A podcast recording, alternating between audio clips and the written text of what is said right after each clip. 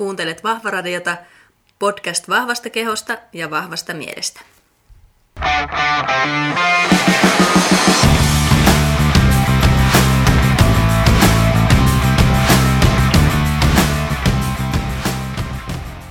Tervetuloa Vahvaradion 12 jakson pariin. Tällä kertaa onkin sitten ihan älyttömän tuhti tietopaketti treenistä ja ravinnosta teille tarjolla. Eli vieraana on lihastohtori Juha Hulmi, jonka kanssa nauhoitettiin tämä jaksoa Jyväskylän yliopisto liikuntatieteellisen tiedekunnan tiloissa. Ja yritin nyt tentata Juhalta kaiken mahdollisen, mitä tunnissa on tentattavissa treeni- ja ravintoasioista ja lähinnä tuohon Juha uuteen kirjaan liittyen, joten toivon, että tekin saatte tästä paljon ää, infoa ja ehkä muutamia vääriä käsityksiä, joista aiheesta myös korjautuu. Se on ainakin meidän tavoite ollut. Ja tässä vaiheessa taas perinteiset muistutukset, että muistakaahan tilata podcast, jos ette sitä tee. Tätä pyydän aina sen takia, että mitä useampi teistä käy siellä sitä subscribe-nappia painamassa, niin sen helpommin sitten uudetkin kuulijat löytää fiksua järkevää asiaa tästä podcastista. Eli autatte levittämään Vahvaradion ilosanomaa nyt tässä sitten eteenpäin. Mutta sen pitemmittä puhetta, niin mennään kuulemaan, mitä Juhalla on teille kerrottavaa. No niin, tervetuloa Vahvaradion pariin taas kerran. Nyt meillä on täällä arvoisa vieras paikalla ihan tätä Jyväskylästä lähtöisin, ää, tai täällä ainakin asuu. Eli Juha Hulmi on akatemiatutkija, tietokirjailija ja pitänyt vuodesta 2012 suosittua lihastohtori-blogia. Ja tässä blogissa käsitellään siis treenaamista, ravitsemusta, terveyttä ja fysiologiaa tutkimustiedon valossa. Ja varmasti monelle tuttu jo entuudestaan. Eli tervetuloa Vahvaradioon, Juha Hulmi. Kiitos. Ja tuota, aloitellaan sillä, että jos mun yleisöstä suuri osa varmaan sut tuntee, mutta jos joku ei tunne, niin lähdetään siitä liikkeelle, että vähän kerrot, mitä sinä teet työksessä ja minkälaista tutkimusta sulla on tällä hetkellä työalla. Joo, Jyväskylän yliopistossa olen akatemiatutkijana ja tämmöisellä toistaiseksi ulkopuolisella rahoituksella, joka tarkoittaa sitä, että mun päätyö on ihan tutkimusta teen lähes koko ajan. Ja, ja, ja vähän sen on myös opetusta täällä Jyväskylässä ja myös Helsingin yliopistossakin vähän sen käyn opettamassa ja, ja ohjailen ja joudun jotain hallintotöitäkin vähän tekemään. Niitä on tulossa sitten tulevaisuudessa enemmän, mutta nyt mä oon ollut tällainen vapaa tutkija niin sanotusti hyvin pitkälti. Hallintotyöt on harmillisia. No ne on, niitä pitää tehdä, mutta ne mm. ei ole sellaisia oma juttu varsinaisesti. Sitten mitä mä teen tutkimukseen liittyen, niin mun varsinainen akatemiatutkijaprojekti on tällainen hyvinkin ehkä lääketieteellinen projekti, mutta lihaksiin liittyvä lihasten merkitys katastrofitilanteessa selviytymisestä, selviytymisessä ja siihen liittyvää tämmöistä lihasbiologiaa pitkälti on tutkinut. Ja, ja, ja, mutta sitten mulla on monenlaista muuta sivututkimusprojektia, että meillä on alkamassa uusi fitness-tutkimus tässä ihan pik, pikkuhiljaa aloitetaan tutkimaan, eli käytännössä mitä tapahtuu laihdutuksia siitä palautumisen aikana nyt tällä kertaa miehille, että me tehtiin aikaisemmin naisilla ja nyt katsotaan sitten mitä miehillä tapahtuu ja tutkitaan hyvin monella tavalla, tavalla sitten näitä kisaajia. Sitten on kaikenlaista, meillä on lähdetty vähän geeniterapiaa lähteä tutkimaan tämmöisenä menetelmänä, työkaluna. Sitten ähm, yritetty tehdä lihassolu, sol, eristetyllä lihassolulla tutkimusta, kehittää sitä puolta meille tänne. tänne. Ja sitten vielä yksi ehkä mainitsemisen arvoinen projekti, niin voimaharjoitteluvaikutuksia ikääntyneiden lihaksiin ja tämmöisiä, tämmöisiä juttuja on tässä myös sitten menossa ja kaikenlaista muutakin, mutta nämä oli nyt ehkä ne mainitsemisen arvoiset. Hirveän monessa mm. jutussa on mukana touhuamassa. tosi mielenkiintoiselta. Ja varsinkin jotenkin toi, minkä ensin mainitsit, oli hyvin eri, erikoinen jotenkin niin tälleen itselle. Itselle tämä onnettomuustilanteet, kun se oli katastrofitilanteet enemmänkin joo, että, joo. että se on enemmän, mulla on ollut erityisesti tämä syöpä siinä, siinä sitten, mitä ollaan katsottu. Ja se vaatii semmoisia hyvinkin haastavia tutkimuskoeasetelmia, että miten sitä sitten selvitetään, mutta, mutta hyvin mielenkiintoista, että ollaan sitä puolta, puolta nyt sitten selvitelty hyvinkin tarkasti, että mulla on tässä nyt ollut kolme, kolme jatko-opiskelijaa, jotka tekee väitöskirjaa siitä. Ja kiva, kiva tiimi, jonka kanssa ollaan tehty töitä. Mm. Mutta tuossa oikeastaan, mihin, mistä tämä podcastikin lähti, niin tietysti minä opiskelen täällä ja sitten haluan teitä asiantuntijoita täällä hyväksi käyttää, kun nyt täällä samoissa käytävissä pyöritään. Ja tuota, junassa joskus sun kanssa törmättiin ja siellä sun uutta kirjaa pääsin selailemaan. Eli Lihastohtori 1 ja 2 on nyt nämä sun kirjat. Ja viime vuoden loppupuolesta eikö ilmestynyt tämä toinen. Niin haluaisitko kertoa pääpiirteittäin siitä uudesta Lihastohtori 2 kirjasta ja minkä takia halusit kirjoittaa sen? Joo, tosiaan kirjoitin uuden kirjan koin, että mulla oli sellainen vaihe elämässä, töissä ja muualla, että, että mä ehkä yhden vuoden jaksan painaa semmoista hullu, hullulailla duunia myös vapaa-ajalla, koska sitä se vaati. Ihan joka aamu, aamu heräsin aikaisin kirjoittaa kirjaa ja, ja viikonloppuisin ja muuta. Se niin kuin tavallaan tuli kaiken muun työn päälle, niin mä että nyt on semmoinen vaihe, että ei ollut muuta kirjoittamista niin paljon, niin oli se tavallaan, että se oli mahdollista, oli tietysti se yksi juttu, sitten toinen, toinen niin syy kirjoittaa ne oli, oli se, että tässä ensimmäisessä kirjassa ei vielä,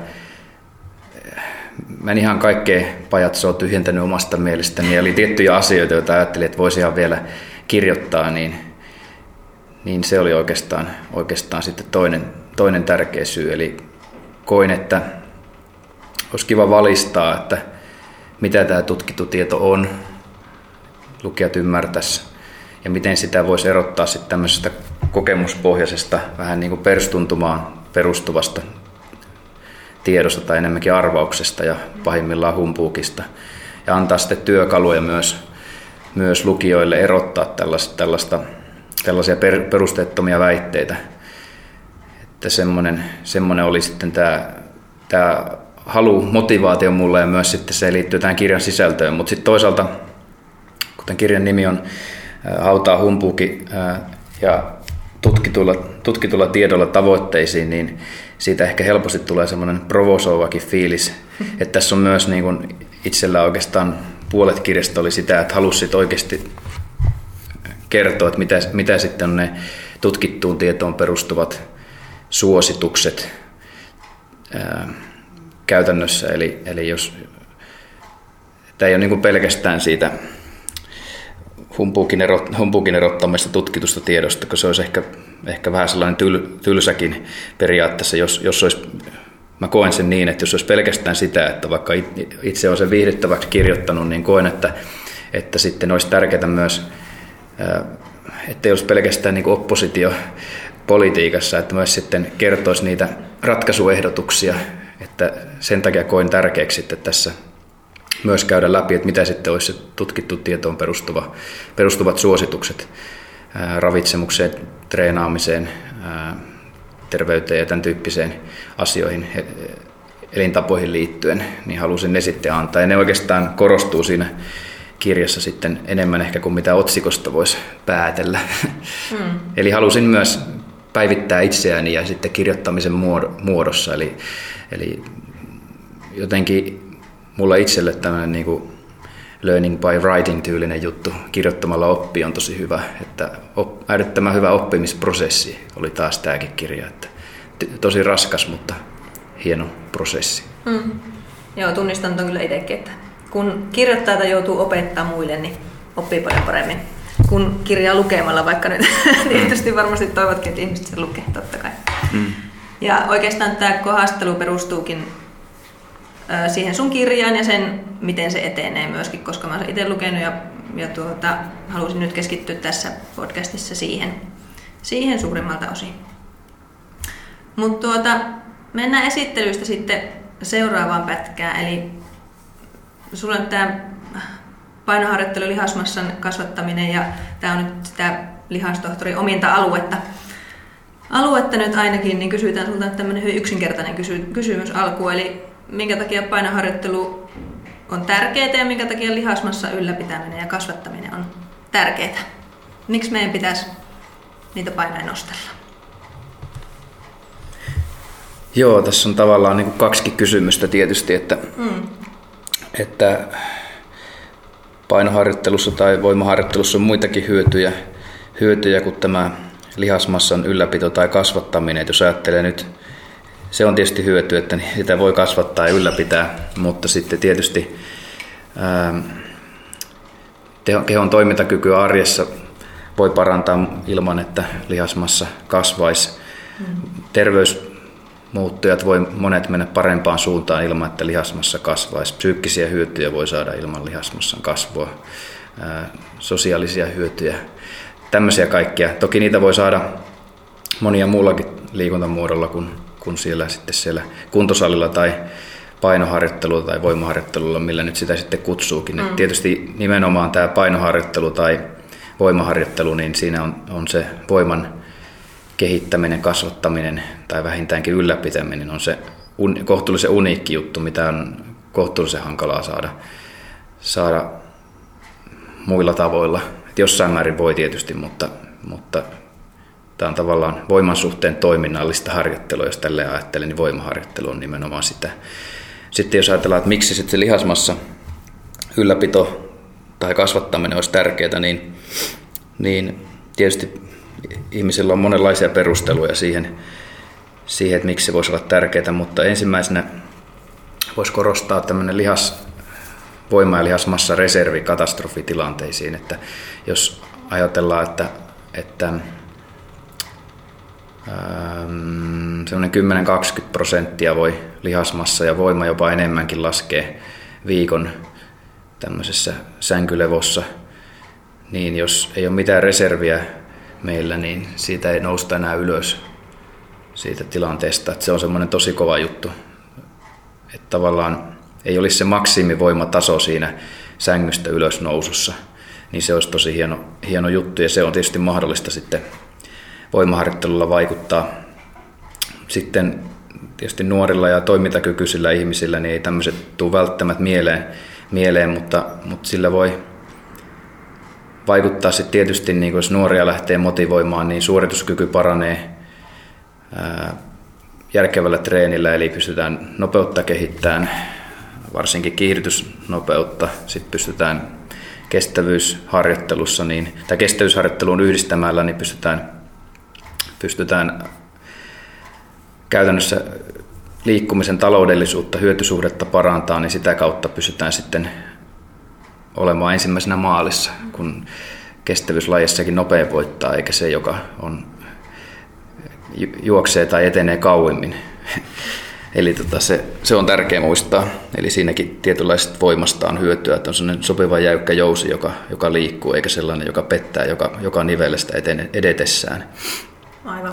Tämmöisiä kaikkia hyötyjä. Tietysti on ihan se kehon toimintakyky arjessa, että se ei ole pelkästään siinä katastrofitilanteessa selviytymisessä, että se, se näkyy kauppakassien kantamisessa ja monenlaisessa muussa. Voi olla, että, että näillä liukkailla keleillä niin on, on ainakin nopeusvoimatyylinen ominaisuus ja harjoittelu, niin ehkä se jossain määrin kaatumisia voi suojata tietyltä, tietyltä ongelmilta ja voi parantaa lihas, lihasmassa ja toiminnallinen lihas, niin voi parantaa tämmöistä verensokerihallintaa, koska lihakset on tärkein verensokerin käyttäjä kehossa, niin voi voi vaikuttaa sillä tavalla positiivisesti, varsinkin kun tekee tämmöistä pientä liikkumista vaikka syömistä yhteydessä ja kaikenlaisia tällaisia niin kuin monenlaisia hyötyjä sitten,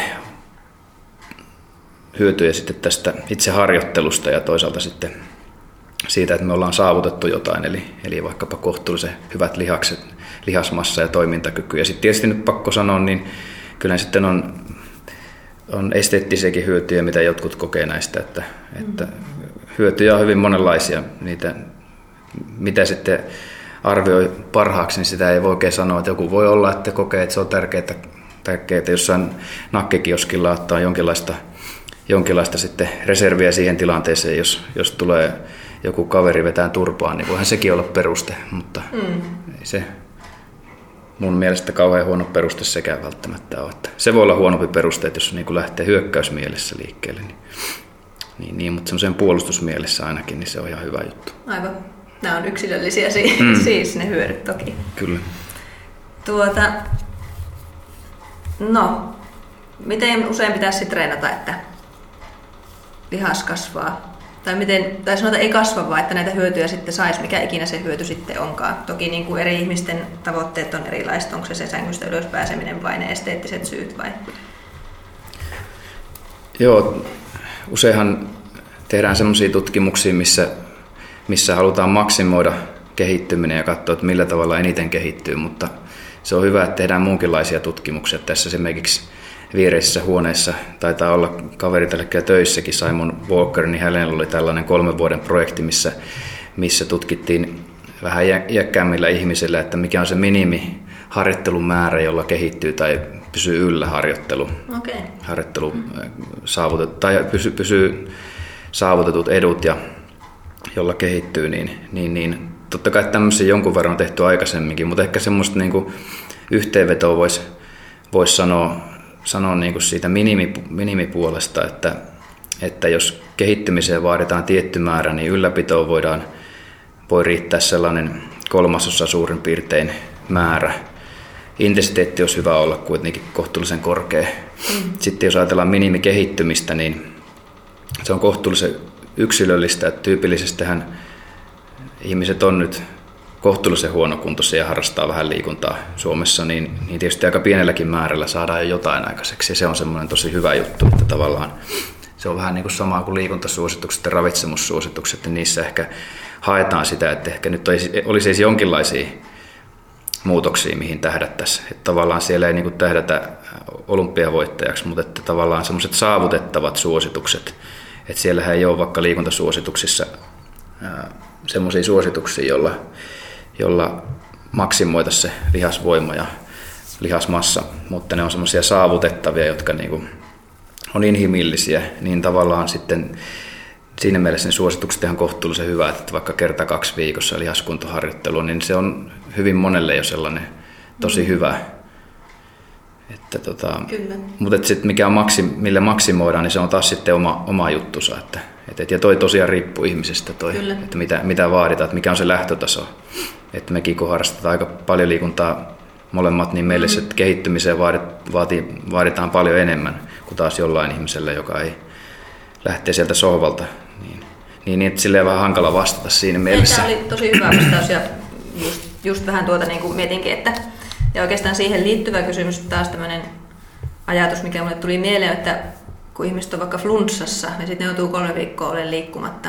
Ja mun asiakkaat on tosi huolissaan, että, mm. että kaikki edistys, mitä hän on tehnyt vaikka vuoden aikana, on nyt kadonnut.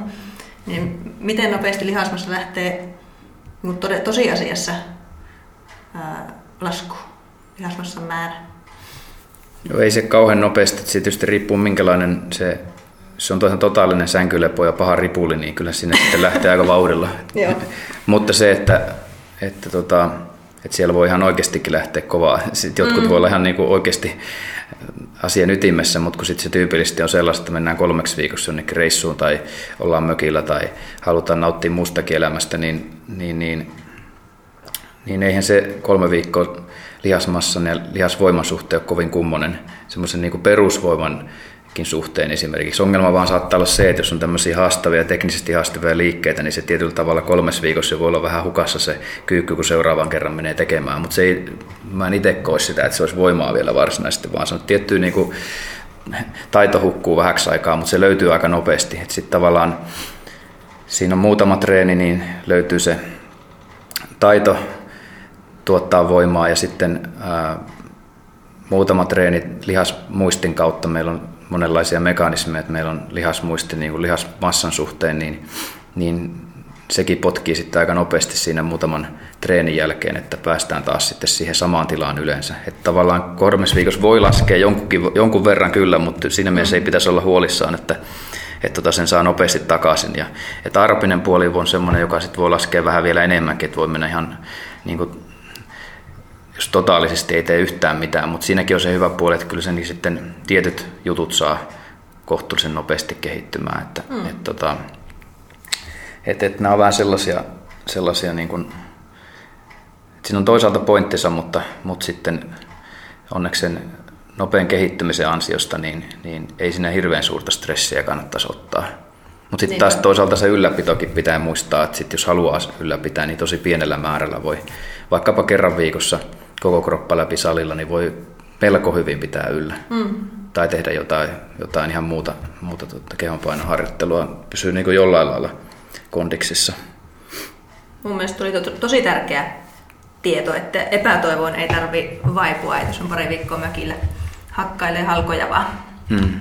Ei missään nimessä. Et se voi olla hyväksikin välillä, pitäisi pieniä taukoja, että saa antaa, antaa lepoa vähän sen mielelle ja keholle. Niin, mm. niin siitä on, on näyttöä tämmöisistä treenitaukojen, siitä että treenitaukoista ei ole haittaa juurikaan. Siitä on jonkun verran tutkimusnäyttöäkin, että nyt että, että annetaan viikko pari, pari taukoja välillä, niin, niin, niin yleensä sitten otetaan kiinni sitten myöhemmin. Mm. Siinä on helpompi jopa rakentaa sitä nousujohteisuutta, kun, kun ei, ei treeni puuroudu. Et ongelmahan monella on se tuolla, jotka salilla treenailee, että se on ihan semmoista yhtä puuroa se treeni, että siinä ei oikeastaan mitään pystytä rakentamaan nousujohteisuutta, kun koko ajan vaan mennään ja treenataan se, se päivän kunnon mukaan, niin, mm. niin se kehittyminen on yllättävän heikkoa semmoisessa tilanteessa. Niin se voi olla jopa hyväkin, että siellä on pieniä taukoja välillä, tai vähintäänkin kevyitä viikkoja. Jep. Ja toi, mulla puuroutuu treenin lisäksi myös mieli, jos ei pidä mitään mm. kevyitä viikkoja, että vaatii just sitä erilaista stimulusta välillä. Kyllä, ja se kevyt viikkohan voi olla tällainen tyyliin, että sen voi ajoittaa tällaisen niin kuin mökkiviikon tai reissuviikon tai mm. joku muu vastaavan, että, ei, jos ei halua niitä väkisin vetää ohjelmoida sinne, mutta sitten ne tulee tätä kautta, tai on flunssassa esimerkiksi, niin sehän on ihan mainio kevyt viikko. Niin, kyllä. No sitten vielä tähän lihasharjoitteluun kysytään sinulle tämmöinen provosoiva kysymys, että mitäs tuota bodypump, riittääkö se painoharjoitteluksi, tämä ryhmäliikunta, ää, pumppaaminen? Joo, jos tavoitteena on ää, kuluttaa energiaa ja parantaa jossain määrin arpasta kuntoa ja tämmöistä lihaskestävyyttä ja nauttii ryhmäliikunnasta – niin sehän on ihan hyvä, hyvä liikuntamuoto, mutta mm. sitten jos, jos tavoitteena on kehittyä esimerkiksi vaikka voiman lihasmassa suhteen, nopeusvoiman suhteen, tiettyjen taito-ominaisuuksien suhteen tälle nousujohteisilla periaatteilla, niin se on sitten kohtuullisen vaikeaa. Että siinä, se on semmoista niin energiankulutusta lisäävää harjoittelua ja ja jos sitä tykkää, niin mukavaa ja niin edelleen, mutta, mutta tota, semmoiseksi kehittäväksi voiman kasvattajaksi siitä ei oikein sit kuitenkaan ole. Mm, kyllä. Muuta kuin tietysti jos lähtötaso on huono, niin, sitä voi, niin. se toimii kyllä, mutta sitten tavallaan jos on riittävän hyvät voimatasot, niin ei se sitten siihen tietysti toimi. Että se on, siinä on omat puolensa. Ja just tuo, että ehkä siinä, siinä tähtään siihen semmoisen niin ehkä väärinkäsitykseen siinä mielessä, että, että kun sitä tehdään niin kuin painoilla tai painolevyillä, levyillä, niin se ei kuitenkaan ole siis lihasmassaa kasvattava samalla tavalla treenimuotona. Sulta tuli hyvä diplomaattinen ja fiksu vastaus. Tuota, sitten tuossa sun kirjassa käsittelit sellaista aihetta kuin funktionaalinen toiminnallinen harjoittelu. Eli mitä se oikeastaan on ja mitä väärinkäsityksiä tähän termiin nyt liittyy? Joo, mä tässä jo aikaisemmin taisinkin mainita tämän termin toiminnallinen harjoittelu. Että esimerkiksi voimaharjoittelu on toiminnallista harjoittelua tämän voiman suhteen, eli tavallaan se voima kehittyy. Eli toiminnallinen harjoittelu pitäisi käsitteenä olla sellainen, sellaista harjoittelua, jossa tietty tavoite kehittyy on se sitten toimintakyky, jos ajatellaan toiminnallinen, tai sitten funktionaalinen terminä, että tavallaan joku tavoite siis, funktio voisi olla tämmöinen joku tavoite, niin kehittyy.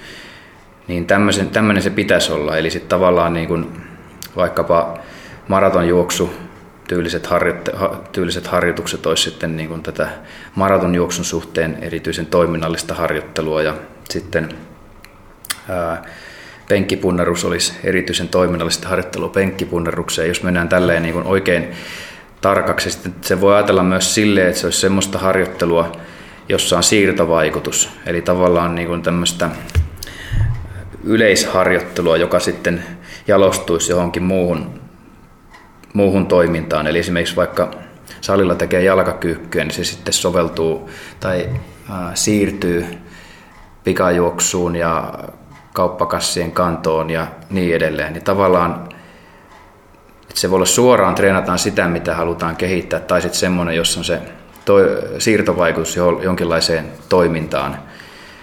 Ja tavallaan niin kuin periaatteessa maalaisjärjelle jo ymmärtää kohtuullisen hyvin, että, että minkälaisia harjoitusmuotoja ne sitten voisi olla, mitkä, mitkä niin kuin täyttäisi nämä periaatteet. Mutta nyt on vähän harmillista, että, että jotkut aina kun bisnestä tehdään, niin jotkut ää, treenin muodot niin brändää itsensä ja brändää sellaisia termejä, jotka ei ole ehkä kauhean hyviä. Ainakaan mun mielestä, että joku tietynlainen tapa harjoitella olisi toiminnallista – mutta sitten taas siinä on lähtökohtaisesti jo sellainen ajatusmaailma, että jos sanotaan, että joku on toiminnallista, niin, niin siinä on sellainen oletus, että joku toinen ei ole toiminnallista. Mm. esimerkiksi vaikka, vaikkapa ää, ajatellaan, että joku tietynlaiset liikkeet ja ehdottomasti vaikka vapa, vapaalla painolla tehtävä harjoittelu olisi pelkästään toiminnallista, mutta jos ajatellaan nyt vaikkapa vanhuksilla, kun on tehty 890 tutkimuksia, jossa vanhukset on treenannut pelkästään laiteharjoittelua, semmoisen ihmisen, joilla ei oikein edes vapaata painoa voi antaa, niin, niin esimerkiksi heille niin se, tämä harjoittelu on ihan äärimmäisen toiminnallista ollut, eli siellä on kauppakassien kanto, kanto tehostuu ja kävelynopeus tehostuu, tuolilta nousu tehostuu, ää, osa ihmisistä pääsee apuvälineistä eroon ja niin edelleen, että on niin äärimmäisen toiminnallista, vaikka se niin kuin tavallaan ei tämän toiminnallisen harjoittelun brändin alle mene mitenkään, kun ajatellaan, että treenataan laitteella. Mutta sitten to, että tavallaan se, että sitä ei niin kuin voi ajatella, että se tietynlainen harjoittelu olisi nyt niin kuin aina, että sen pitäisi olla nyt jotain ähm, harjoittelua, jossa on, jossa on jollain erikoisella äh, vemputtimella tehdään äh, jonkun posupallon päällä jotain erikoista liikettä, niin se, pitä, se nyt olisi sit sitä erityisen toiminnallista, kun siinä on, se näyttää erikoiselle ja se on brändätty.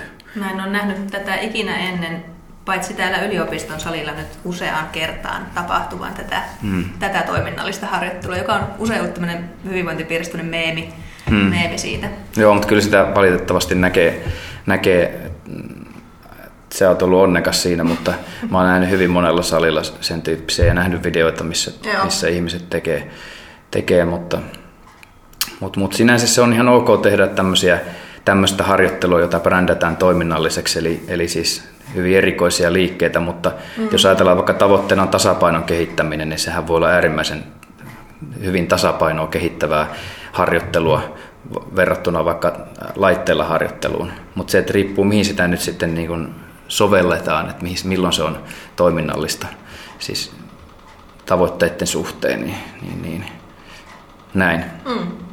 Joo. Hienoa. Tässä tuli hyvä selvennys asiaan. Ja sitten oikeastaan tämä seuraava kysymys on mulle nyt semmoinen, mitä, mikä kiinnostaa kovasti. Eli pitäisikö naisten ja miesten harjoitella jotenkin eri tavalla, nyt kun puhutaan tästä saliharjoittelusta? Joo, tästä varmaan pitkästikin voisi puhua, mutta on niin lähtökohtaisesti ei juurikaan, mutta on tiettyjä eroja. Eli kuukautiset voi asettaa tiettyjä rajoituksia tai etujakin ehkä voi tulla ajoitusvaikutuksia, että milloin kuukauden aikana kannattaa ne kovat viikot olla ja milloin ehkä kevy, kevyet viikot. Mä veikkaan, että naiset yksilönä itse sen löytää, vaikka tässä on jotain yleistettäviä näyttöjä, että missä se voi olla se mm vahvin vaihe esimerkiksi, niin totta kai, tai heikompi vaihe, niin silloin ei kannata tietysti heikompana vaiheena vaikka tehdä kaikkein stressaavimpia ja kovimpia harjoituksia välttämättä. Sitten tota, eli tämmöistä ihan vastaavaa kuukausittaista jaksoa ei miehillä ole. ole. Jotain, jotain voi olla, mutta ei, ei ihan tällaista kuitenkaan mm. tota, tunneta mitään ainakaan miehillä vastaavia.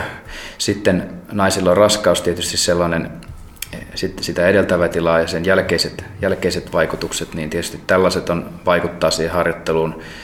Ja myös tähän tilaan ja muutenkin liittyvät nivelten liikkuvuuteen liittyvät jutut, että tota, jos on yliliikkuvuutta ja tämmöistä pihtipolvisuutta ja muuta, mitä naisilla voi olla, voi olla riskiä polvivammoille tietystä syistä, just tästä pihtipolvisuudesta tai, tai tota, takareisien heikkoudesta johtuen esimerkiksi naisilla tuppaa olemaan etureudet suhteessa takareisiin vähän vahvemmat ehkä kuin miehillä. Mm. Naiset aika hyviä, hyviä tota, etureisi liikkeessä. Voi ajatella näinkin, että on tavallaan toinen on vahvempi kuin toinen tai sen heikkouden kautta ihan miten vaan. Mutta niin. tämmöisiä tiettyjä juttuja, missä, mitä niin kuin, kun ottaa huomioon. Sitten ehkä semmoinenkin ottaa huomioon, että kun tyypillinen keskimäärin, kun nainen lähtee salille, niin, niin ehkä hänellä ei ole semmoista niin kuin tietynlaista kykyä vielä tiedostaa, että mihin, mihin hän pystyy. Et kun tutkimuksia on tehty, niin, niin miehet siellä salilla treenaa lähempänä sitä omaa potentiaalia, että, että naisilla on yleensä varaa vielä, olisi treenata kovempaa. Et se on vähän sellainen ehkä, ehkä tota, että, että tavallaan ne naiset treenaa eri tavalla kuin miehet, mutta ehkä niiden pitäisi treenata enemmän samalla lailla, jos ne haluaisi kehittyä. Ehkä tälleen. Sitten tietysti pitäisikö treenata eri tavalla, niin tietysti meillä on tällaisia erilaisia kauneusihanteita, niin, niin niitä voi tietysti sitten miettiä, että pitäisikö niitä ottaa huomioon.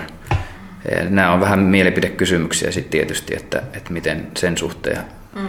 Mutta että tämmöisiä tiettyjä juttuja pitäisi ehkä ottaa vähän paremmin huomioon, huomioon sitten harjoittelussa eroja ja semmoiset, jotka on oikeasti fysiologisia eroja, jotka ehkä tämmöisiä mentaalisia tai pelkoihin liittyviä eroja, että pelätään, että lihakset kasvaa tai muuta, niin, niin, niin, niin, niin uskomuksia ja oikeita fysiologisia eroja ottaa, ottaen huomioon, niin, niin, niin tutkimusten mukaan loppujen lopuksi ei kauhean suuria eroja ole siinä kehittymissä miesten ja naisten välillä. Okei juurikaan, että, että tota, naiset voi prosentuaalisesti jopa kehittyä enemmän esimerkiksi yläkropassa, kun, kun siellä on Aivan. tavallaan lähtötaso heikompi, se voi olla yksi selittävä tekijä. Ja, ja mu, muitakin, muitakin tota, eroja voi olla, niin tavallaan nämä on ihan hyviä, hyviä juttuja, kun tiedostaa, mutta ei ne, ei ne tuu, jos, ei, jos, jos pelkää sitä treenaamista. Mm, mm. Tuo on just hyvä, että jos miettii, että mitä naisetkin kaneskelee tuolla lapsia ja kauppakasseja ja mitä kaikkea, niin sitten salilla kuitenkin pelottaa ottaa sitä kolme kiloa isommat, isommat tuota, johonkin pystypunnerukseen tai kulmasoutuun, että, että siitä voi miettiä sitä suhdetta. Ja itselle tuli tuosta mieleen sellainen, että monesti se on semmoista psykologistakin ehkä se, se, että sitten kun tulee se semmoinen tasainen vaihe niissä treeneissä, vaikka ennen kuukautisia, milloin on heikoimmillaan, heikoimmillaan sitten siellä, niin se on sitten semmoista psykologista siinä mielessä, sen jälkeen sitten ollaan tosi jotenkin ahdistuneita siitä, että ne tulokset ei vaan nousekaan tai pysy samana ennen kuin sitten ymmärtää, että se voisi olla sitten vaikka se kevyt viikko tai, tai miettiä sitä treenaamista sillä viikolla vähän, vähän niin kuin jotenkin armollisemmin. Joo, ja muutakin kokonaiskuormitusta elämässä, niin ottaa sinne vähän vähemmän, niin Just niin. se on varmaan hyvä tapa ehdottomasti. Joo. No sitten yksi tämmöinen niin treenimyyttihän on myös tämä, että lihasta, ja, lihasta että voiko lihasta kasvattaa ja rasvaa polttaa samaaikaisesti? Joo, tähän voi vastata sillä että täysin kiistata tutkimusten mukaan ja käytäntö osoittaa, että aloittelija ja ylipainoinen voi onnistua. Eli aloittelijalla on sellainen hyvä puoli niin kuin treenin suhteen, että tyypillisesti siellä on sitä lihasta, jota kasvattaa ja rasvaa, jota poistaa. Mm. Tavallaan niin kuin lähtötilanne on jo sellainen, että pienikin stimulus ja elämänmuutokset on aika helppo tehdä siihen suuntaan, että se onnistuu. Sitten mitä isommat on lihakset ja vähemmän rasvaa, niin sitä vaikeammaksi tulee. Jossain vaiheessa tulee mahdottomaksi, jolloin sit pitää tehdä tämmöisiä jaksoja, jossa toista ylläpitää toista ominaisuutta, lihasmassaa tai rasvaa ja sitten toista yrittää kehittää. Tai, esimerkiksi rasvaa, ää, lihasta kasvattaa ja rasvaa vähentää tai sitten jossain vaiheessa voi, mm. voi tota, tai rasvaa, lihasta kasvattaa ja rasvaa ylläpitää ja sitten diettijaksolla niin yrittää ylläpitää lihasmassaa ja vähentää rasvaa. Et jossain vaiheessa se on käytännössä vaatimus, että kaikki ei voi enää saavuttaa sitten kun on vähän pidemmälle kehittynyt. Mm. Mm. No niin. Mutta sitten me jätetään lihakset nyt tältä osin vähän vähemmälle ja siirrytään muuhun, mikä minua kovasti innostaa täällä. Eli tämmöinen niin itsensä monitorointi ja mittaaminen on nykyään tosi trendikästä ja hienoa ja sitä paljon äh, ihmiset tekee ja on itsekin tehnyt. Äh, samaten kuin tämmöinen ruoalla, ruokatrendien seuraaminen ja lisäravinteilla hifistely ja kikkailu Niin mitä sanoo lihastohtori tästä, tästä kaikesta versus sitten, että keskittyisi ihan perusasioihin? Ja mitä ne perusasiat sitten oikeastaan on? Joo, tosiaan lähden siitä ensin, että itse, itse olen tällainen tutkijatyyppi ja innostunut kikkailija kokeilija, että siis on itse kanssa vähän kaikkea mahdollista mittailu ja hifistely ja kikkailu. Mutta usein se on semmoista sitten niin kuin... Ammattitauti. Niin, siis se voi olla jossain määrin, jossain määrin että tavallaan sitä tekee sitä kautta, kun niin haluaa, mm. haluaa tai on halunnut, ei yleensäkin niin kuin, se ei ole mikään elämäntapa, vaan sille, että se jää siihen yhteen kertaan yleensä jonkun asian mittaaminen ja testaaminen ja kokeilu, mutta, mutta siis tavallaan mä ymmärrän sen, kun itsekin on vähän sellainen. Ää, mutta sitten ehkä kantapään kautta oppii, että ei tämä ole se tapa, että semmoinen heiluu kuin heinäviiri, niin se ei vaan toimi. Toimi. Ja sitten toisaalta niin kuin ymmärtää sen, kun on tämmöinen erilaisten mittaamisten tutkija, niin ymmärtää sen, että niissä mittausmenetelmissä ensinnäkin on hirveä vaihtelu. Niiden luotettavuus on tyypillisesti tosi heikko. Ää, että mitä niillä saa, että onko ne, mittaako ne oikeita asioita ja, ja onko niillä vaikuttavuutta – mittaamisella, hifistelyllä, kikkailulla, eli tavallaan onko mitään merkitystä, että joku, joku mittatulos on jotain. Vaikka se olisikin luotettava, niin se ei välttämättä niin kerro juuri mitään.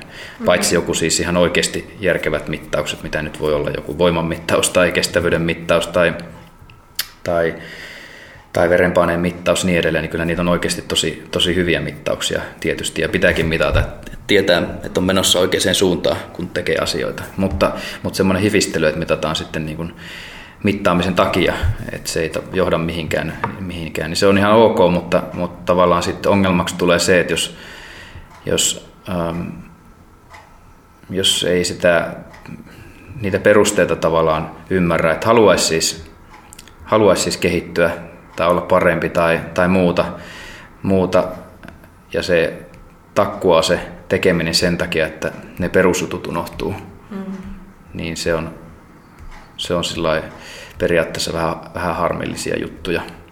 En muista kysyykö jotain muutakin vielä varmaan, varmaan mutta... Mä tässä esitän lisää, lisää kysymyksiä, ehkä semmoinen, että miten niin kun, tai haluatko tähän nyt vastata sen kummemmin, mutta että, että mulla on semmoinen niin valmentajana sellainen olo, että, että keskitytään tosi paljon lillukan varsiin, kun sit niissä perusjutuissa olisi ihan syömisessä, energiamäärissä, nukkumisessa, treenin laadussa, ja, ja niin kuin ihan tämmöisessä frekvenssissä on tekemistä ihan riittämiin. Et sitten ikään kuin siirrytään useampi porras jo semmoiselle tasolle, missä mm. ei tarvitsisi vielä olla, eikä välttämättä perusihmisen usein tarvitse olla ollenkaan. Ää, mitä tulee sitten vaikka lisäravinteisiin tai, tai tuota, mm, ehkä nämä ruokatrendit on mulle jotenkin sellainen, mikä on aina sitten seuraava joku paasto tai detox tai mm. joku tämän tyyppinen. Joo, kyllä. Nyt muistan, että kyselit tuohon liittyen vielä. Mm.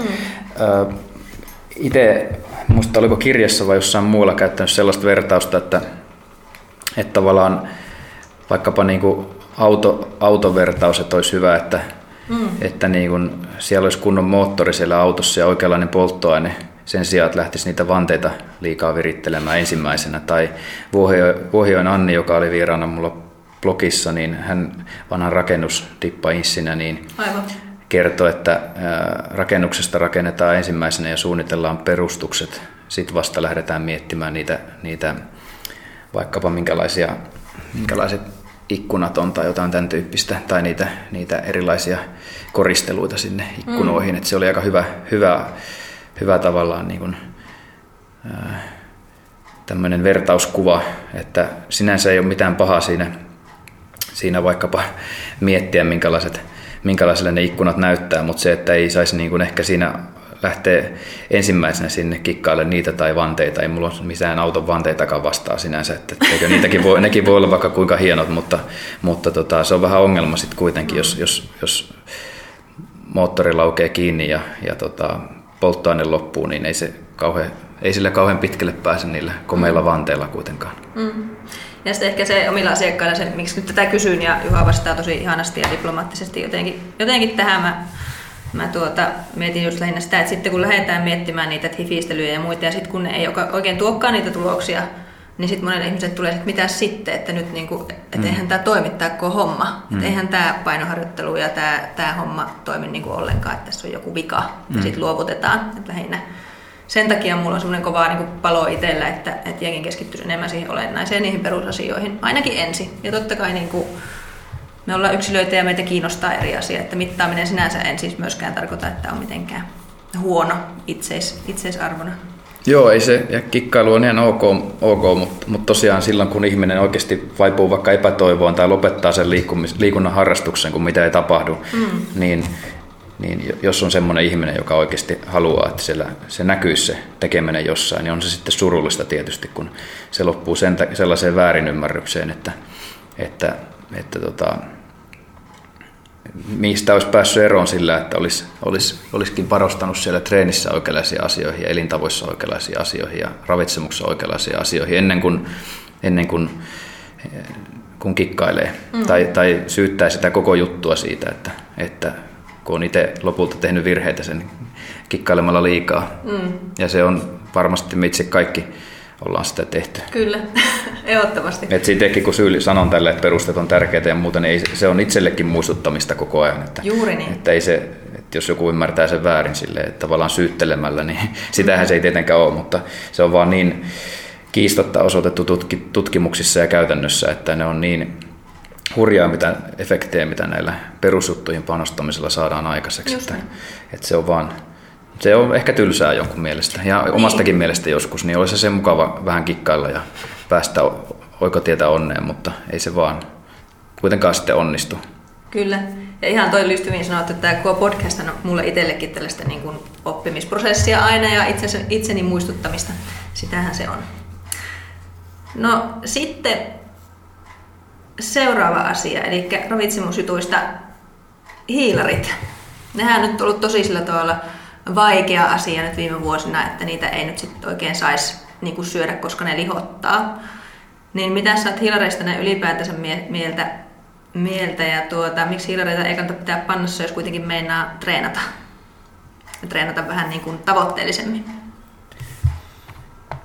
Joo, tätä voisi monellakin tavalla tätä, tähänkin kysymykseen vastata. Että, tosiaan mm. tässähän on ollut muutama kymmenen vuotta jo suosittua karppaus ja hilarien rajoittaminen ja nyt sitten tässä viimeisten, ihan viimeisten vuosien aikana tullut, tullut sitten trendikkäämmäksi tällainen ketogeeninen ruokavalio, mikä tarkoittaa käytännössä karppata vielä kovempaa. se on niin kuin, että jos on rajoitettu hiilareita, niin rajoitetaan vielä enemmän. Yep. Joo, ja siinähän on periaatteessa niin kuin silleen puolensa, että, että siis semmoinen niin kuin vähäisen karppaaminen voi olla vähän huono juttu kuin se, että karppaa oikein kunnolla. Siis niin keho tavallaan adaptoituu siihen, siihen, sit siihen ää, tietyllä tavalla siihen tietynlaiseen ruokavalioon. Jos se on semmoista niin sinne päin, niin se voi olla kaikkein huonoin, huonoinkin vaihtoehto jossain tilanteessa. Mutta tota, että tavallaan mä en tarkoita sitä, etteikö niin osalle ihmistä voi ihan toimiakin tällainen tällainen sitten ketogeeninen ruokavalio esimerkiksi, jos sen tekee oikealla tavalla. Mm. Ja tavoitteet ei ole vaikka, vaikka jääkiekossa tai, tai jossain heat-harjoittelussa, jossa se ei taas välttämättä aina kauhean hyvin toimi. Mutta sitten tosiaan puhutaan ihan tavallisista ihmisistä, jotka ei tyypillisesti ole kauhean tämmöisiä, siis sellaisia, jotka pystyisivät säilyttämään tätä elintapaa. Eli ongelmahan on se, että jos vaikka tavoitteena on tällainen, niin kuin monella on, on tässä ketogeenisessä ruokavaliossa, että tehdään kehossa tällainen rasvanpolttokone, näin sitä monet perustelee. Ja sehän on totta, että siis rasvan käyttö tehostuu kehossa. Mutta sitten usein unohdetaan se, että mitä sitten kun se loppuu. Et sit siinähän käy itse asiassa niin, että, että kehon ää, kyky käyttää hiilihydraattia heikkenee. Ja sitten kun loppe, loppuu se dietti, niin sitten on tavallaan se menee vähän niin kuin huippurheilija lopettaa sen urheilun, niin siinä on semmoinen, että mitäs nyt. Että tavallaan keho ei olekaan kovin tehokas välttämättä, välttämättä enää käyttää niitä muita polttoaineita. Voi tulla tavallaan sellainen niin kuin intoleranssi sille vana, perussyömiselle, että joutuu niin kuin vähän uudestaan käymään läpi sen, sen niin kuin, että keho taas tottuu siihen syömiseen, mitä aikaisemmin teki. Et sitten se on ok, jos pystyy ylläpitämään tällaisia, mutta ongelma on se, että kun tavallinen ihminen ei yleensä pysty kauhean pitkään ylläpitämään, ja sitten tämmöiset rankat, niin kuin, tosi rankat rajoitukset, missä koko tietty ryhmä kielletään kokonaan, niin, niin niin, niin se on tosi harvinaista, että, että iso joukko pystyisi siihen. Että mä en ehkä sellaisen niin kuin isona ongelmana siinä, siinä tavalla, että periaatteessa nyt ok ajoittain, mutta, mutta sitten pitää vaan muistaa se, että se, se tota, siinä voi tulla haasteita sitten, kun menee taas toisenlaiseen elämäntapaan myöhemmin. Ja sitten tosiaan, jos mennään sitten urheiluun ja vaikka tähän oman alaan mm. Kuntosaliharjoittelun kaltaiseen tai nopeusvoimaharjoitteluun, nopeusharjoitteluun ja niin edelleen, niin, niin, niin, niin siitä on ihan eri, selkeä tämmöinen fysiologinen näyttö, että ei ole hyvä olla tällainen, voisi sanoa englanniksi carb, carb impaired tyylinen, eli tavallaan niin opettaa se keho käyttää hiilareita heikosti.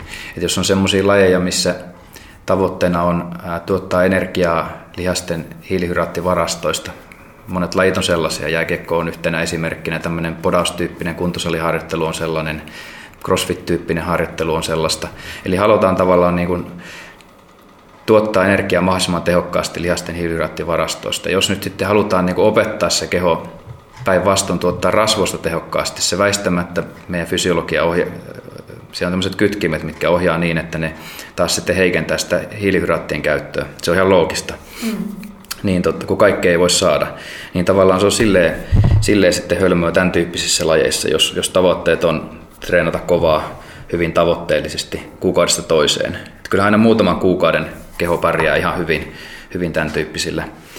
Ja sitten mikä, mikä vielä ehkä tulee mieleen, tällainen riski, mikä tästä voi tulla, eli, eli on lukuisia urheilijoita, on tapaustutkimuksia, on, on ihmisiä, jotka on tullut julkisuuteen, jotka on mennyt tosi pahaa ylikuntoa fyysisesti, henkisesti, ja jopa sellaisia, joilla on ura loppunut tähän tämmöiseen hiilihydraattien rankkaan rajoittamiseen. Eli tavallaan hyötyjä voi tulla, mutta sitten pitää olla joillekin ihmisille vaikka painon pudotuksessa tai jopa terveyshyötyjä mutta sitten on tosi suuret riskit, mitä mm. siitä voi tulla vaikka kovaa treenaavalle. Että kannattaako sitä riskiä sitten ottaa, niin, niin sitä voi sitten miettiä. Että mä itse olisin varovainen sen suhteen monessakin mm. mielessä. Vitsi, mä vaan nökkäilen niin vasta mun pää tippuu, siis tosi siisti kuulla. Ja jotenkin just tuo, että itse kun opiskelen liikuntapsykologiaa, niin just tämä, että miten ylläpidettävä ton tyyppinen dietti on. Esimerkiksi jos haluaa elää elämää, joka ei pyöri pelkästään vaikka ruokavalio ympärille. Et sä haluat mennä vaikka Italiaa matkalle, niin kuinka ylläpidettävä sun ketodietti on maassa, joka varmasti se onnistuu, mutta onko se nautinnollista elämää? Et elämässä on kuitenkin niin kuin paljon muutakin koettavaa, koettavaa mm. sitten ja nähtävää ja tehtävää. Ja, ja ikään kuin mun mielestä ruokavalio ja liikunnan pitäisi mahdollistaa näitä asioita, eikä olla se niin kuin tekemisen itseisarvo välttämättä. Jos puhutaan ei-urheilijoista, vaan kuitenkin ihan näistä tavallisista Talliasti, johon itsekin kuitenkin kuuluu. Joo, tutkimusten mukaan tällainen dietti, sen adherenssi, eli käytännössä tämmöinen ylläpidettävyys, niin se ei ole, ei ole mikään erityisen hyvä. Jotkut väittää, että se on sitten tosi helppo ylläpitää tällaista, mutta kyllä, kyllä esimerkiksi urhe, ne on usein sellaisia ihmisiä, jotka sitä pystyy pitämään yllä, niin on tällaisia niin kuin, No ehkä meikäläisen kaltaisia siinä mielessä, että mä, mä pystyn kohtuullisen hyvin, hyvin, jos mä pidän jonkun pääni, niin mä pystyn noudattaa jotain. Mm. Mä voin päättää, että mä en syö ikinä pullaa, niin mä en sit syö ikinä pullaa. Et mulle se on helppoa, mutta se, että on tutkittu, että tämmöiset urheilijatyypit, monet määrätietoiset ihmiset, tavoitteelliset ihmiset, ne pyst- saattaa pystyä, mutta sitten suurin osa ei pysty. Ylipainoiset keskimäärin, niillä ei ole yhtä hyvä tämmöinen adherenssi tällaisiin erilaisiin rajoituksiin, lihavilla, diabetikoilla ja niin edelleen. Ihmiset, just, jotka nimenomaan hakee hyötyjä tällaisista rajoituksista, niin valitettavasti ne ihmiset niin kun on kaikista huonoimmin saa niitä siinä mielessä, että niille se loppuu. Sitten taas tämmöiset ihmiset, urheilulliset ihmiset, niin, niin jotka sitä pystyy ylläpitämään, ne ei ei sitä hyödy. Niin mm, se on vähän silleen risti, tämmöinen ristiriitainen. Nollasummapeli. Niin. Joo. No sitten kaloreista. Miksi kaloreilla on väliä? Olen kirjoittanut tämmöisen kysymyksen tänne. Miksi niillä on Juha väliä? Vai onko? Joo, muotoillaan tälle, tälle, että se kuinka paljon energiaa keho käyttää kehossa hyväksi ja kuinka paljon siitä jää ylimääräistä, eli tavallaan kun kaikkea energiaa, saatua energiaa ei sitten tarvitse käyttää kehon toimintoihin, niin tämä on ratkaisevaa siinä, että kerääkö keho energiavarastoja, kuten rasvaa tai jotain muuta, vai ei. Eli, eli tavallaan vaikka meillä olisi minkälaiset, minkälaiset hormoni, hormonaaliset järjestelmät ja muut niin kehossa ja minkälaiset muutokset, niin meillä ei vaan yksinkertaisesti niin kuin ole mahdollista kerätä rasvaa kehoon, jos meillä on huomattava energiavaje. Vastaavasti me ei voida olla, tehdä kehittävää ja anabolista harjoittelua, jos meillä on energiavaje, koska keho, keho kyllä säästää, säästää sitten vastaavasti sen, tavallaan pitää yllä niistä välttämättömistä toiminnoista, estää sitten taas niitä, niitä semmoisia vähemmän tärkeitä toimintoja, mitkä on vaikka lihaskasvu tai, tai tai naisen tapauksessa vaikka kuukautiset, että ne on semmoisia asioita, joista, tiettyjä asioita, mistä voidaan joustaa sitten, kun, sitten kun tota, on jotkut tietyt asiat, mitkä pitää, täytyy pitää hengissä, aivot ja maksa ja munuaiset ja niin edelleen, niiden toiminta. Sitten tavallaan se energiavaje on ihan äärimmäisen tärkeä siinä mielessä, että ja, ja kalorit, kalorit eli käytännössä, käytännössä energiaa, mitä, mitä saadaan ja kulutetaan, niin, niin, niin kyllä sillä on tosi suuri merkitys. Että meillä on sitten tämmöisiä tilanteita, mitkä sitten tietysti hämää, että meillä on ruoan laitto voi vaikuttaa siihen, että paljonko meidän ateriasta saadaan energiaa.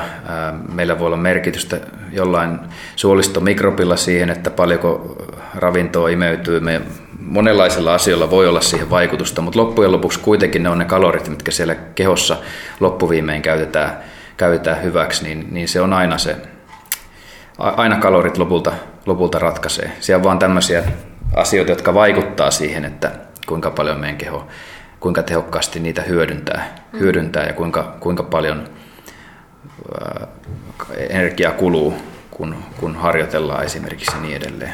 Mutta ihan loppuviimeisellä kehossa niin se on kuitenkin energiaa, mikä, mikä se ratkaisee. Et onko, sitä, onko sitä enemmän kuin tarpeeksi vai vähemmän kuin tarpeeksi. Mm, aivan. No miten jos miettii sitä, että sama energiamäärä tulee just kun on tämä keto, missä ei ole hiilareita, ja sitten on vaikka tämmöinen, missä on, on hiilareita. Onko sillä niin väliä vaikka laihtumisen kannalta? Joo, jos ajatellaan nyt se tietty ateria, että aterian, mm. energia, aterian energiamäärä voidaan mitata tämmöisellä pommikalorimetrillä, eli siis on ateria jossain lautasella ja se on tämmöisessä tilassa ja se poltetaan se ruoka ja katsotaan, että paljonko sinne tuotetaan lämpöä. Niin jos ajatellaan, että siitä tulisi yhtä paljon energiaa siitä kahdesta ateriasta, ja jos se toinen on tämmöinen runsashiilihydraattinen ja toinen on lähes puhtaasti rasvaa sisältävä, niin, niin siinä voi käydä silleen, tiedetäänkin, että, että, tota, että pikkusen voi lisääntyä energiankulutus sillä kehossa sillä rasvasella aterialla. Se johtuu siitä, että kun me joudutaan kehossa väistämättä jonkun verran tuottaa sitä glukoosia, glukoosia, jotta me saadaan sitten sitä meidän välttämättömiin toimintoihin kehossa. Sitä tarvitaan joka tapauksessa, että mm. ihan pelkillä rasvoilla ei, ei keho toimi. Niin se on esimerkiksi yksi, että se on tämmöinen glukoneogeneesiprosessi. Se on yksi esimerkki siitä. Niitä on muuta, muitakin, mutta tavallaan niin kuin, voi ajatella silleen, että tavallaan se on vähemmän niin kuin, se on epätehokasta syödä pelkästään rasvaa siinä mielessä, että pelkästään rasvaa ja vähän proteiinia, että keho joutuu sitten kuitenkin rakentamaan niitä hiilareita siellä. Että tavallaan laihduttajan kannalta se voi ajatella, että se on vähän niin kuin hyvä, että siinä voi pikkusen hyötyä siinä mielessä, että, että tota, keho joutuu tekemään töitä. Mm. Mutta sitten taas voi ajatella niin, että, että se on epätaloudellinen tapa syödä siinä mielessä, että, että, tota, että, että keho joutuu tavallaan tuottaa energiaa siihen, että, että saadaan siitä se sama, ähm, sama määrä energiaa kehon mm. Tärkeisiin elintärkeisiin toimintoihin. se on yksi, yksi syy, miksi, miksi tota, on pikkusen lisääntynyt energiankulutus tämmöisillä keto, ketoruokavalioilla. Se on hyvin vähän, siis se on tosi pieni se energiankulutuksen lisääntyminen, mutta toki se voi olla ratkaiseva jollain ihmisellä laihdutuksen kannalta, vaikka pääosin se jos ihminen laihtuu vähän enemmän tällaisella vähähiilihydraattisella ruokavaliolla, sen pääosin kyllä liittyy siihen, että kun rajoitetaan jotain syömistä, niin kun on vähemmän vaihtoehtoja syödä, niin se on se pääsyy. Mutta siinä voi olla pieni efekti, efekti sitten tässä Joo. tällä Tämä on vähän hankalaa, että tätä voisi pitkään puhua niin, tästä fysiologiasta, mutta siinä on pieni, se on osoitettu, että siinä on pieni tällainen, tällainen vaikutus, että, että jos jotain tavallaan puuttuu olennaista siitä syömisestä, ei syö monipuolisesti, niin keho joutuu siinä sitten vähän kompensoimaan sitä mm. tilannetta. Ehkä se, jos, se voi ajatella niin, että se ei ole kovin eettis-ekologista sellainen syöminen, jossa syödään sillä tavalla, että tota, tavallaan itse koen sen ehkä sillä tavalla, tavalla että tota, olisi tietysti hyvä, kun söisi semmoista monipuolista ruokaa, joka, joka hyväksikäyttö kehossa olisi tehokasta. Aivan. Sen voisi ajatella tälleenkin päin. Mm. Mutta... Joo, mun mielestä oli ihan riittävä, riittävä vastaus siinä mielessä, mm. että varmasti asia on myös aika monimutkainen ja paljon voisi puhua. Mietin, että... Kyllä, mutta tosiaan tässäkin niin kalorit siellä lopulta ratkaisee. Niin. ne on edelleen niitä kaloreita, että ei, ne, ei siellä mitään mitään tota, taikakeijuja, jotka ottaa ne energian talteen, vaan se on se yksinkertaisesti se, että keho joutuu tekemään töitä pikkusen enemmän. Samalla kun mm. syö proteiinia paljon, niin keho joutuu tekemään töitä sen prosessoinnin eteen enemmän kuin hiilareiden suhteen. Että, tota, mutta se on edelleenkin ihan peruskalorit sieltä loppu, loppupeleissä ratkaisee. Kyllä. No pari kyssäriä vielä tähän, tähän ja tuota, lähdetään tuosta proteiinilinjalta liikkeelle. Eli mikä olisi hyvä määrä proteiinia salitreenaajalle? Ja miksi? Tutkimusten mukaan noin 1,6-1,8 grammaa painokilo päivässä ilmeisesti olisi sellainen, sellainen ää, riittävä tehokkaaseen kehittymiseen lihaskasvun suhteen ainakin. Joo. Siitä on tehty nyt ihan kymmeniä tutkimuksia. Itsekin on, ollut, on mukana ollut tutkimuksia, jotka sitten on näihin katsauksiin otettu mukaan. Että tämmöisiä määriä. Suomalainen esimerkiksi peruspunttisella käyvä nuori mies tai nainen syö sen noin puolitoista grammaa painokilo päivässä keskimäärin. Se on joillain jopa enemmän, kuin proteiinitrendi kohotti tätä, tätä vähän ylöspäin. Mutta käytännössä se ei ole niin kuin rajoittava tekijä keskimääräisellä ihmisellä. Mm. Vanhemmalla ihmisellä on, vanhempia ihmisiä on paljon, jotka syö alle gramman per painokilo päivässä proteiinia. Löytyy ihan ehkä parikymmentä prossaa sellaisia ihmisiä, vanhempia ihmisiä, jotka syö sen 0,6 grammaa per painokilo päivässä. Et siellä on siis tavallaan niin kuin proteiinitrendin myötä meillä on paljon ihmisiä, jotka syö ihan liikaa proteiinia, turhan paljon proteiinia, niitä voi olla parikymmentä prossaa, ehkä sitten parikymmentä prossaa ainakin on sellaisia, jotka syö aivan liian vähän sen oman niin kuin terveyden ja kehittymisen kannalta. Että tämmöinen ehkä tietynlainen polarisoituminen voi lisääntyä, vaikka käytännössä proteiinin keskimääräinen saanti ei FIN-ravintotutkimusten mukaan kauheasti muuttunut tässä viimeisten vuosien aikana tai viimeisen vuosikymmenen aikana sinänsä. Mutta tämmöinen polarisoituminen ehkä näkyy, koska sama on tämmöistä tiettyä, niin kuin, on samaan aikaan proteiinitrendiä ja sitten on vegaanitrendiä ja on, Aivan. on tota, sitten tämmöistä niin kuin ikääntymiseen liittyviä ongelmia ehkä hoitokodeissa ja muissa, että sitä syöminen ei ole kunnossa. Meillä me vanhen, tai siis on vain enemmän vanhempia ihmisiä, sitä kautta ehkä enemmän ongelmia. Polarisaatio, polarisoitumista ehkä tietyllä tavalla tapahtuu Joo. tähän suhteen. Mutta periaatteessa kaikille niin kehittymisen kannalta niin siellä puolitoista grammaa painokiloa vähän, vähän ehkä enemmän. Sitten tietysti miksi, niin, niin, niin tota, senkin voisi sanoa pitkästi, mutta lihaskasvun proteiinit on raaka-aine ja tietynlainen kasvustimulus, laukaisu. Sitten palautumisessa voi tulla hyötyjä, ei pelkästään siihen stimulukseen ja rakennusaineeksi. Tutkimusten mukaan palautuminen pikkusen tehostuu, kun sitä proteiinisaantiin vähän sen panostetaan. Sitten rasvan kertymisen minimointi, jossain määrin tiedetään, tiedetään että jossain määrin se kohtuullinen ras, proteiinisaanti niin mahdollistaa sen, että se rasva ei kerry ihan niin helposti. Siinä on monenlaisiakin mekanismeja. Yksi on se, että voidaan korvata jotain vähemmän lihot, tai on jotain enemmän lihottavaa, niin voidaan sitä korvata sillä proteiinilla. Ja sitten toinen on se, että tutkimusten mukaan kylläisyysvaikutus proteiinilla on kohtuullisen hyvä. Mm. Semmoinen sanotaan puolitoista 2 grammaa per painokilo proteiinisaanti on kyll, kylläisyyttä lisäävämpää semmoiset määrät kuin, kuin vaikka gramma per painokilo päivässä. Mutta tämä ei näy sitten enää, kun syödään tosi paljon proteiineja, se ei enää niin kuin lisää sitä kylläisyyttä entisestään. Että se pitää muistaa, että, että tota, ihan loputtomiin se ei, se ei, se ei toimi sitten kuitenkaan. Ähm, sitten ehkä korkeaproteiiniset ruoat ei välttämättä ole kaikki semmoisia niin kuin, joita mielettä syödä hirveästi. Mm. Että sekin on varmaan monella sitten, että se rajoittaa vähän sitä pikkusen sitä syömistä, kun, kun siihen proteiinit pitää korkealla. se on siinä mielessä ehkä painohallinnassa hyväkin asia, mutta, mutta, tota, mutta sitten ehkä semmoisen niin ruokanautinnon kannalta, kannalta ei ole kauhean hyvä, jos syö proteiinia hirveästi. Sitten tähän lihaskadon estymiseen ehkäisyyn, jos ajatellaan niin kuin, ähm, että ollaan dietillä tai tulee joku ongelma, missä lihakset surkastuu, niin siitä on kohtuullisen hyvä näyttö, jopa isompi näyttö kuin siitä proteiinin vaikutusta lihaskasvuun. Joo.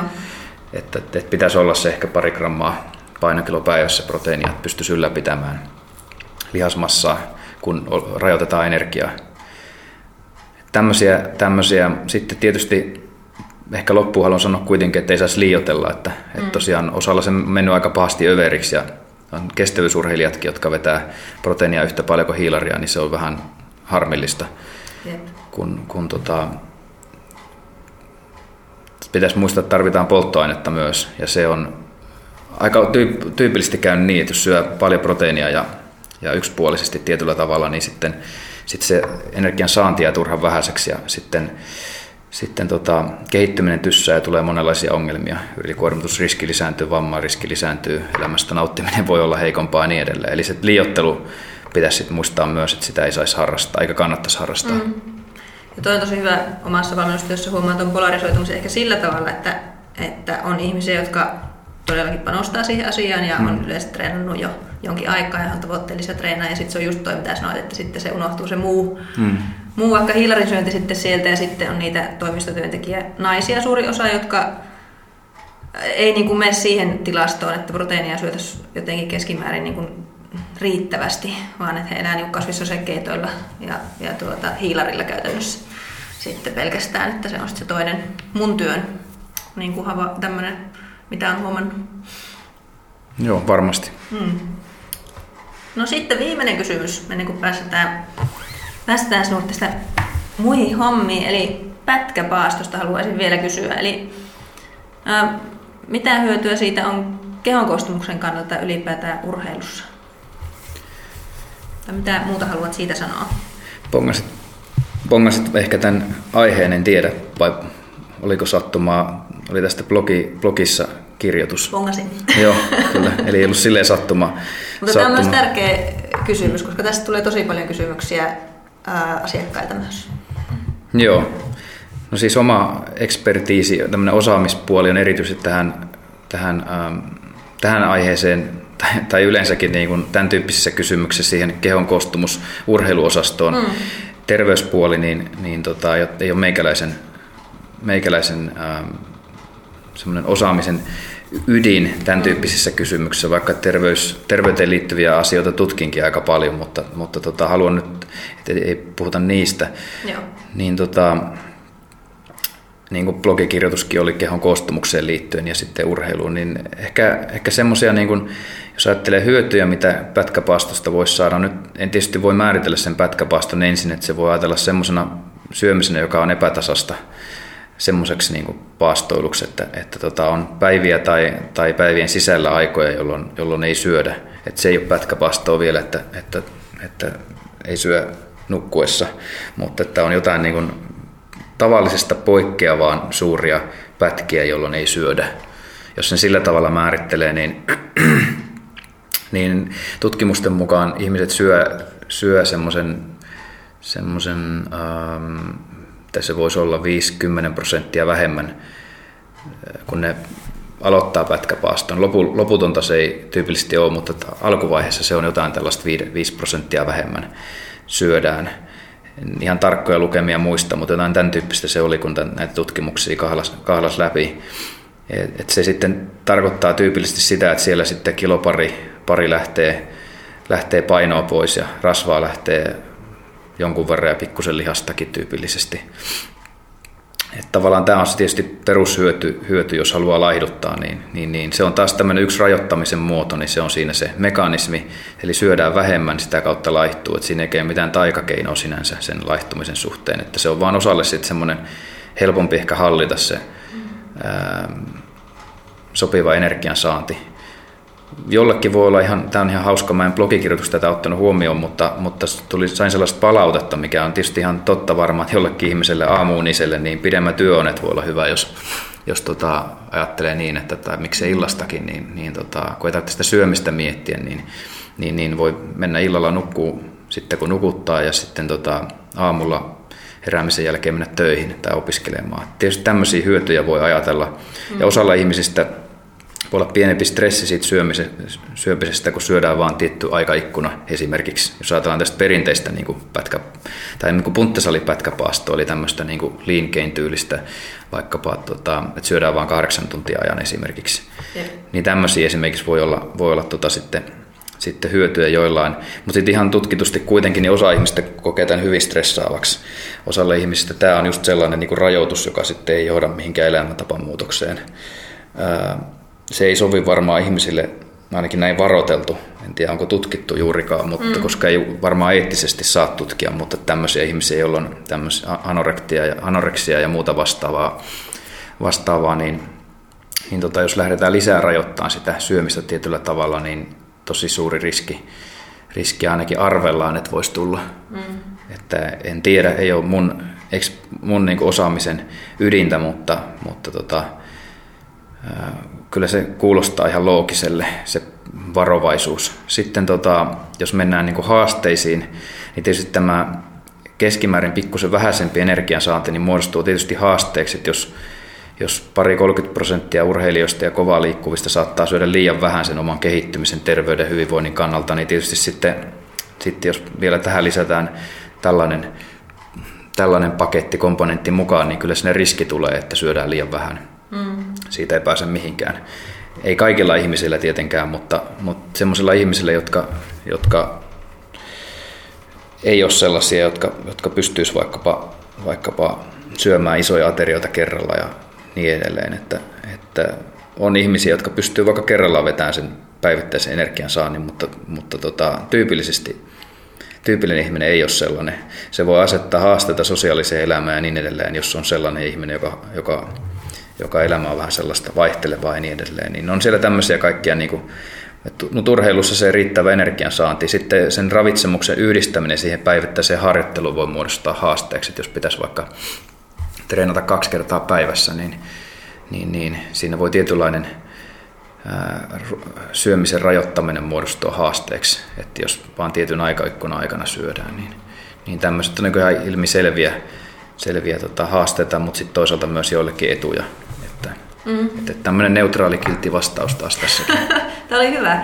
Ja just se, että meillä on niin joku tämmöisen teoriassa menee näin, mutta sitten, että kun nämä asiat on muutakin, että meillä on elämä myös, mitä me eletään, mm. että mun mielestä näistä vastauksista tulee just se, se niin kuin hyvin ilmi, että, että mikä on ylläpidettävää sitten niin kuin ikään kuin teoreettisen viitekehyksen ulkopuolella siinä teidän elämässä, mitä elät. Kyllä, mutta siinä on ihan esimerkiksi sellaisia tutkimuksia tehty nyt, missä on ollut treenipäivänä joustava ja sitten on vapaa-päivinä aikaikkuna. Voi olla vaikka vapaa-päivinä mm. vaan, tai treenaamattomana päivänä vaikka se aikaikkuna syöminen, vaikka 4-8 tuntia, näinkin rajuja Jep. aikoja. Mutta sitten treenipäivänä sitten on rajoittamatonta. Tämmöisiä kaikkia voi miettiä, tai viikonloppuna rajoittamatonta tai, tota, tai lomalla tai reissussa. Niin tavallaan jos on joku joustavuus, kun tuohon tulee, niin silloin, silloin tostakin voi tulla sellainen niin kuin ylläpidettävä ihmiselle, joka, niin.